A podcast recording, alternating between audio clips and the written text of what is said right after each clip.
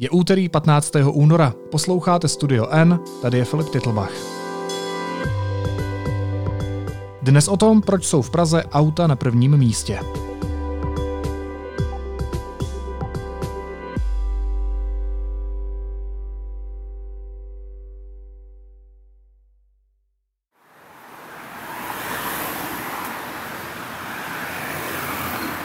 Praha kvůli uzavírce Rašínova nábřeží vede objízdnou trasu pro auta po náplavce. Je to další ukázka myšlení, které automobilovou dopravu řadí nad tu ostatní. Proč se v českém hlavním městě o dopravě přemýšlí spoza volantu? Hostem podcastu je reportér Prokop Vodrážka. Prokope, vítej, ahoj. Ahoj Filipe. Jak jezdíš ty sám po Praze? Hele, já po Praze jezdím eh, na kole, a jezdím primárně veřejnou hromadnou dopravou, ale stejně jako myslím, že mnoho lidí uh, využívám vlastně úplně, úplně ve všechny druhy dopravy. Používám uh, auto sdílený teda většinou, používám skútry, používám sdílený kola a, a primárně tu hromadnou dopravu. A pořídit se ti vlastní auto nechce, aby si jezdil vlastním autem? Uh, No vlastně nechce. A ačkoliv k tomu teď, teď je debata, kterou jsme vedli s manželkou, která nad tím velmi uvažovala, a, a mně se to vlastně nechce, protože si myslím, že aut je v Praze prostě moc. A, a s tím, jak často vím, že my dva používáme auto, by to znamenalo, že by 97% svého času stálo na ulici a prostě tam jenom stálo, mi to přijde naprosto zbytečný. A když jezdíš sdíleným autem, si říkal, že jezdíš i sdílenými auty, tak je to uh, rychlejší doprava po tom městě, než když třeba využiješ kolo nebo MHDčko? Uh, tak to jako tak asi nemůžeš tak úplně jednoduše srovnávat, že já si myslím, že různé, různé, různá doprava se hodí jako jinam, že to prostě není tak, že kdybych se chtěl dostat eh, z Václaváku k řece, tak, tak si něco takového nepůjčím, ale úplně chápu to, že někdo prostě potřebuje někde jezdit autem a to, že auto se prostě v, nějak, v nějakých místech v Praze hodí, to je myslím, že úplně nespochybnitelný. Prostě ta, to, auto, auto je součástí dopravy, je součástí nějakého dopravního podílu ale je otázka, jak, jak moc je v té v současné debatě, která se kolem aut a kolem, kolem, která se kolem automobilové dopravy vede, jak moc je to prostě součást nedotknutelná. Hmm. A proč je to součást nedotknutelná? No já si myslím, že to vlastně, to je asi věc, na kterou jako já nemá, nemám jednoduchou odpověď. Já si prostě myslím, že ta, ta debata, která se vede ať už poslední čtyři roky nebo prostě dobu předtím, ta debata o tom, o dopravě v Praze, tak je vždy zaměřena prostě z pohledu automobilové dopravy. A já vlastně jako nemám tu jednoduchou odpověď. Vím, že máme tady řadu politiků, kteří prostě uh, stlačí tento narrativ a je možné, že to vychází prostě z nějakého jako širšího smýšlení z toho, že, že vlastnictví obecně je v Česku jako mnohem víc, eh, jako je na to nahlížel mnohem víc kritičtěji a nedotknutelněji než třeba kdekoliv jinde, protože prostě tady máme tu historickou zkušenost s komunismem. Ale vlastně mám pocit, že, že se jako neumíme, neumíme nějak eh, racionálně bavit o tom, že auto a ten, ta, ta, ta, ta míra automobilismu v Praze, a samozřejmě se to přenáší na další jako český města, je prostě problém, a se kterým se musí něco dělat. K tomu, co s tím, se ještě dostaneme, ale když se říkalo, že um, aut je v Praze poměrně dost, tak kolik lidí v Praze vlastní auto? A kdybys to měl porovnat s nějakými jinými evropskými hlavními městy, tak uh, nakolik je to vlastně problematické? Tak ten poměr těch vozidel na tisíc obyvatel, tak máme v Česku 870 vozidel na, na, na těch tisíc. Což znamená, že vlastně máme tady opravdu na jedno auto, zde máme prostě jedna celá, já nevím, jedna či dva člověka. Prostě téměř každý občan v Praze má prostě auto a patří to k tomu největšímu počtu v Evropě. Takže ten problém tady v tom, v tom velkém vlastnici, i v tom velkém počtu aut prostě a jednoduše je. A teď ta druhá stránka věci MHD. Nakolik je v porovnání s jinými městy finančně dostupná a veřejně hlavně, veřejně dostupná městská hromadná doprava v Praze? Tak městská hromadná doprava patří uh, vlastně je v Praze jako velmi levná. Je dokonce nižší než v Ostravě či v Plzni. A je levná i v porovnání s jinými evropskými městy.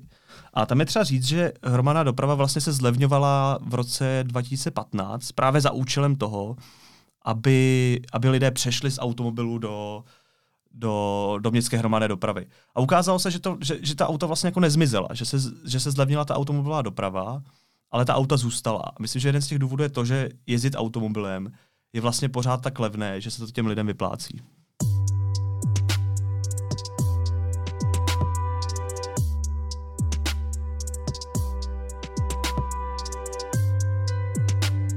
Ty ses byl dneska ráno podívat na Rašínově nábřeží. Mě by zajímalo, co tě napadlo, když jsi viděl, jak se tam prohání auta po náplavce. To je vtipný, že to je mimochodem místo, kde já vlastně velmi pravidelně jezdím. Já jezdím údolím jako Vršovickým údolím a, a, a do práce a pak jedu vlastně po tom nábřeží. A když jsem tam vyjížděl, tak ten úsek, kterým já najíždím, což je vlastně vedle toho železničního mostu, tak samo o sobě tam je to prostě velmi špatné, to na, jako špatné se dostat z, tý, z té dopravy, z té silnice na to nábřeží, že prostě člověk musí přes dvoje, dvoje přechody, takže stát z a tak dále a tak dále. A teď mi to vlastně přišlo ještě vtipnější z toho pohledu, že že teď se to jako ještě výrazně zhoršilo, že ten nájezd, kde teď jezdí ty, ty auta, tak vlastně to je, to je místo, kudy jsem jindy jezdil já. A tak myslím, že mi to přišlo takový jako symbolický, že, že, že, že, se tak jako, že se ten koridor tak jako hezky ucpal těma autama a, a, a vlastně to všechno ostatní se jako odsunulo. Jako, jako ten prostor pro pěší se prostě odsunul, jako pořád tam je chodníček, pořád tam projdeš, pořád tam jako tím to kolo tam pořád provedeš, nebo tam jako nějak jako lehce sjedeš.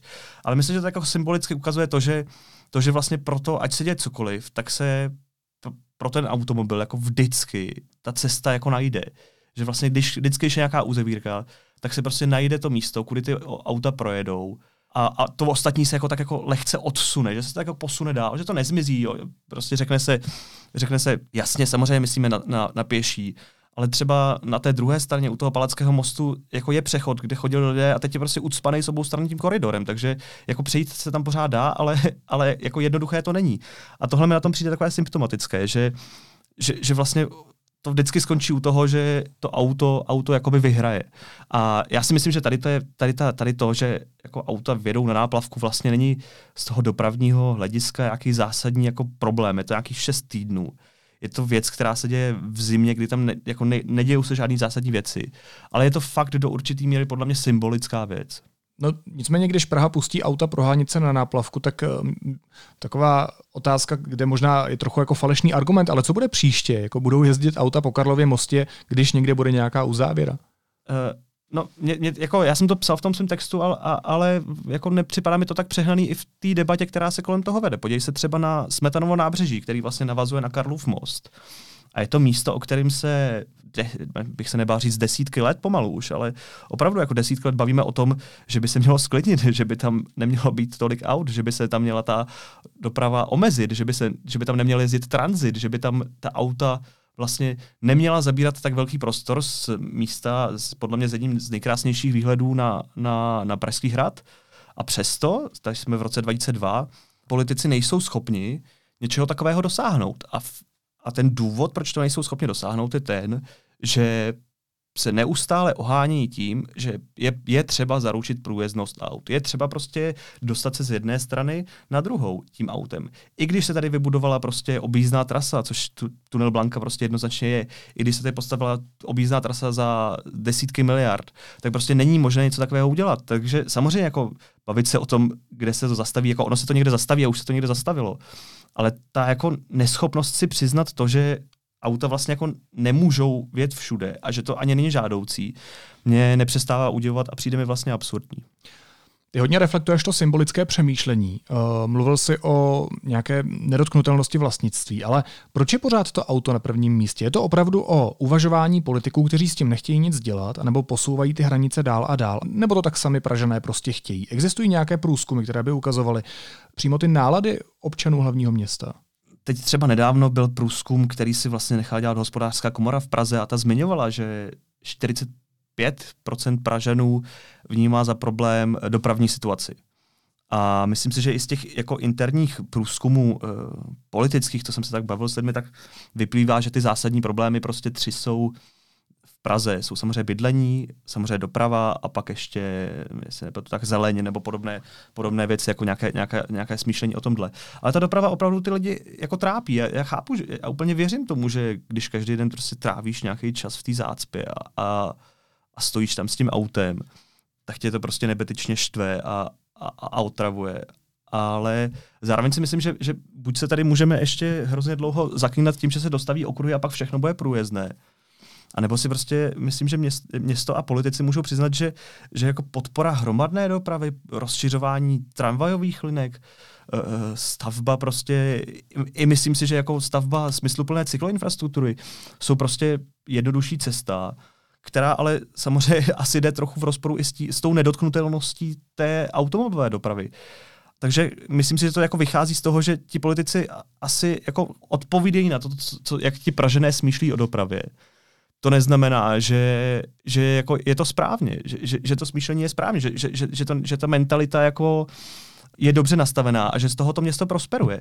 A já myslím, že to, tohle, tohle to se dá popsat na jako víc jevech. Když se podíváš třeba na, na výstavbu v Praze, já jsem teď psal článek o tom, proč už se nestaví nové vinohrady, tak uh, to popisuje, že mnoho lidí vlastně jako chce si mít vlastní baráček s vlastní zahradou, ideálně je v přírodě, nízká hustota zástavby, ale to je vlastně něco, co, co pro město, jako pro město, jako pro tu zprávu, není výhodné, protože poplatky za takové ty externality, jakože když to město roztáhneš do té dálky, potřebuješ víc automobilů, s tím spojené horší životní prostředí, větší zácpy, větší náklady prostě na, na, na dopravu.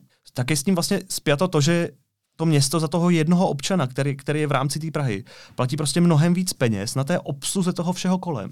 Takže jako tady to, to, že lidé jako vnímají celou tu dopravu přes, přes ty auta, vlastně taky neznamená, že je to správně, ale taky to může ukázat to, že, že vlastně ten, na ten problém nahlížíme tou špatnou optikou.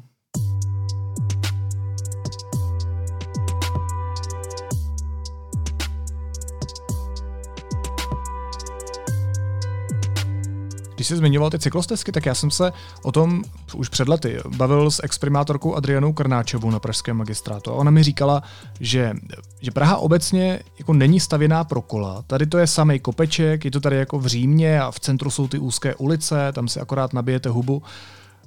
Tak jak to je? Není Praha pro kola?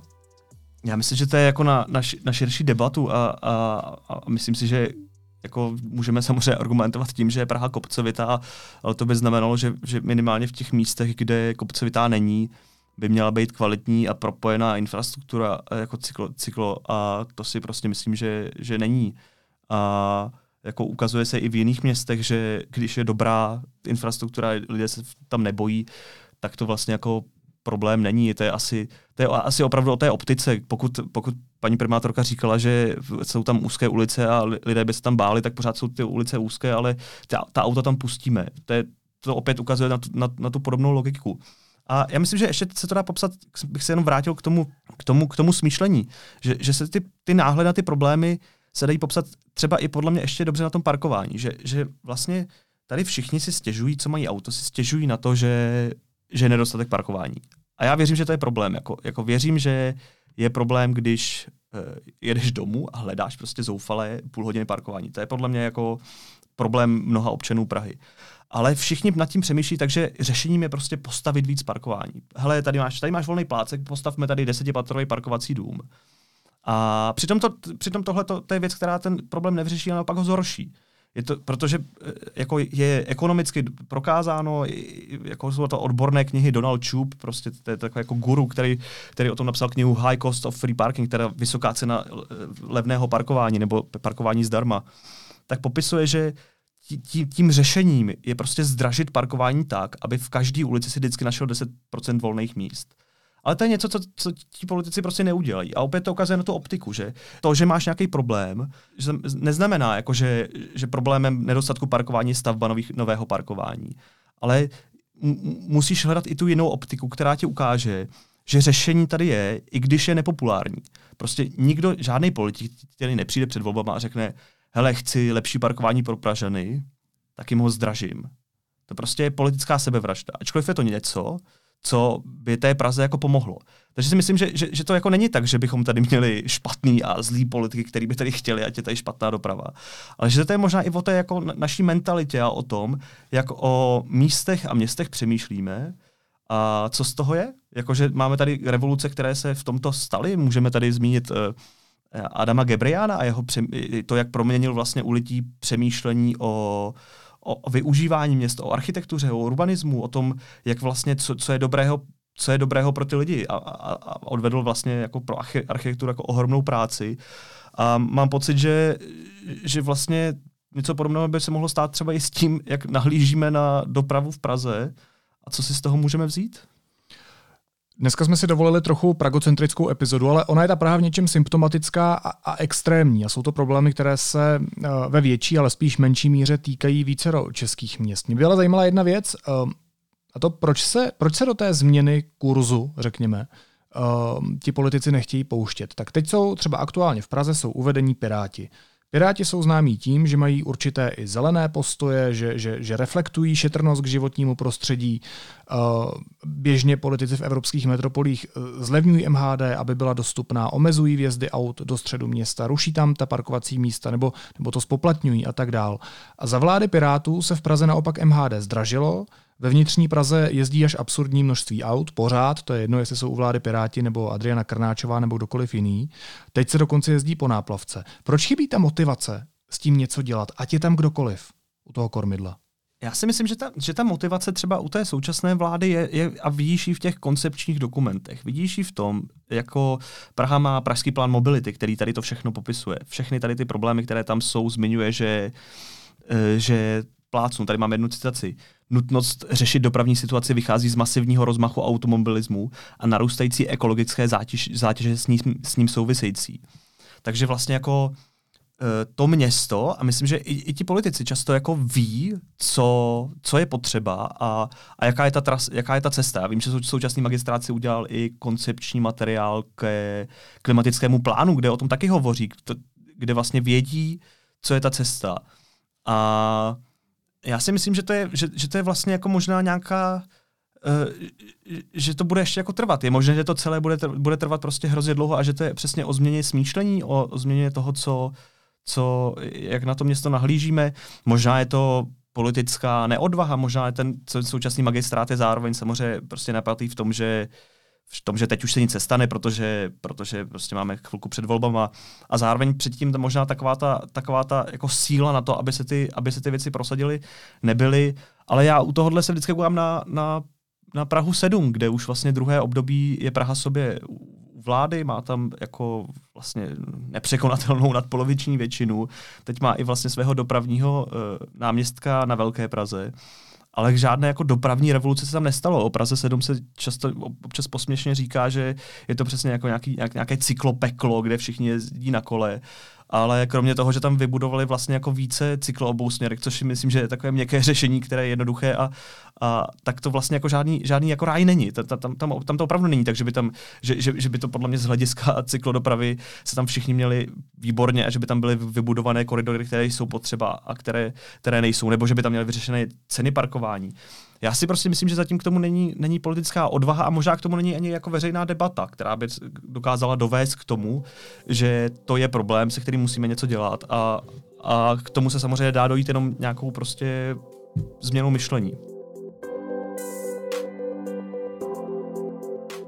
A možná ještě poslední věc, co bych k tomu dodal, je ta, že i když ti politici mají vůli něco změnit, tak často jsou jiní politici, kteří tu vůli nemají. A to myslím, že ten spor, který Prahu v mnoha ohledech brzdí, je právě ten spor jako velké Prahy a městských částí. A to si můžeme přenést i jako do jiných měst, prostě Brno a, a městské části v Brně, kdy je to vidět přesně na Smetanově nábřeží, kdy se o to vedení velké Prahy opravdu snažilo ale přes Prahu 1 to prostě neprošlo, protože to pro ně si chtějí ochránit auta svých občanů. A to stejné se můžeme bavit o Praze 4, kde se takhle kvůli podobným věcem jako protahují přípravy tramvajové trati, která je samozřejmě potřeba a tramvaje jsou super, ale přesně kvůli obavě o ztrátu parkovacích míst, tedy ochranu aut svých občanů, se vlastně jako nesmí postupovat a zdržuje se to, protože prostě opět městská část něco nechce dělat. Ta síla toho, velk- toho města, toho, toho primátora nebo jeho náměstků je v tomto, myslím, že jako velmi omezená, je to v nějaké politickém dialogu a eh, to je, já si myslím, že to je prostě špatně, že, že, že, to, že to tu Prahu a v tom jejím rozvoji brzdí, takže to často není jenom o tom, že by chyběla odvaha, ale chybí třeba i ta, ta možnost a ta, a ta jejich v vozovkách moc, kterou by to mohli prosadit. Tak pokud by k té symbolické změně myšlení došlo, pokud by došlo k nějaké i politické odvaze komunálních politiků, tak co by se s tím dalo dělat? Jaké jsou ty příklady dobré praxe? Tak samozřejmě jako hrozně důležitý je v tom, a, a to je běh na dlouhou tráť, ale hrozně důležitý je prostě silná, silná veřejná doprava. Hrozně důležité je to, aby, aby ta cena třeba za parkování, tedy to, to, aby vlastně to nebylo tak jednoduché, že sedneš na auto prostě tady ve středočeském sedleci a jedeš prostě do, do centra města a tam zaparkuješ a zaplatíš za to za den vlastně ne, vysokou částku, aby, zmiňuje se prostě mít to. Ale myslím, že ta hlavní myšlenka je to, aby, aby aby se budovaly prostě nějaká lokální centra ve středočeském kraji, kam se bude stahovat ta doprava, která se nebude automaticky stahovat do centra města. A aby se stavila města, která jsou eh, jako města, města krátkých vzdáleností, aby se ta města zahušťovala, aby, aby zde byla kvalitní veřejná doprava, aby se část těch lidí mohla přesunout na, na, na kola, aby se část lidí mohla přesunout prostě jenom na pěší dopravu. Ale ta cesta je, myslím, v tom, že se musí počítat s tím, že, že, že ty automobily vlastně jako, že se musí přestat zvýhodňovat. To si myslím, že, že je ta základní cesta toho, abychom si přestali nalhávat, že, že je to v pořádku a že, že jim musíme zajistit, eh, že, že takhle je to jednoduché. A, a se s tím musí zkvalitňování hromadné dopravy a, a dalších druhů. Říká reportér deníku N Prokop Vodrážka. Prokope mosti děkuju a měj se moc hezky. Ahoj. Čau Filipe. A teď už jsou na řadě zprávy, které by vás dneska neměly minout. Ruské ministerstvo obrany oznámilo, že od hranic s Ukrajinou odchází část jednotek, které dokončily vojenské cvičení. Vracejí se na základny. Další rozsáhlé armádní cvičení pokračuje, informovala o tom BBC s odkazem na ruskou agenturu Interfax. Ministr zahraničí Spojených států oznámil, že americká vláda uzavírá ambasádu v Kijevě. Bylo nařízeno zničení klíčové elektroniky. Diplomaté, kteří na Ukrajině zatím zůstali, budou dočasně přestěhováni do Lvova. Premiér Petr Fiala odletí ve středu 16. února do Paříže, kde se setká s prezidentem Emmanuelem Macronem a dalšími hlavami států na pracovní večeři. Deníku N to potvrdil úřad vlády. Tématem by mělo být jednání s představiteli severoafrických států. Podle agentury Reuters má Macron v plánu jednat o stažení jednotek z Mali. Na tamní misi je i zhruba stovka českých vojáků. Sněmovnu čeká pokračování boje o novelu pandemického zákona. Na dnes začínající schůzi se i vládní koalice po senátním vetu z minulého týdne pokusí definitivně schválit. Hnutí SPD ale opět avizuje, že to nechce připustit. A čeští hokejisté do olympijského čtvrtfinále nepostoupili. Švýcarsko je zdolalo 4-2.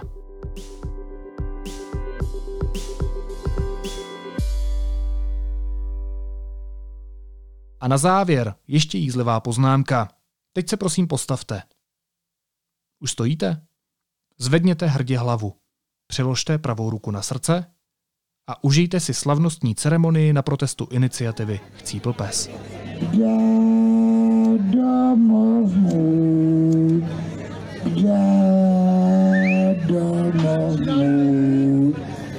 Voda učí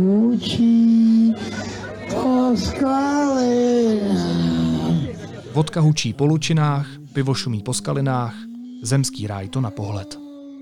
Naslyšenou zítra.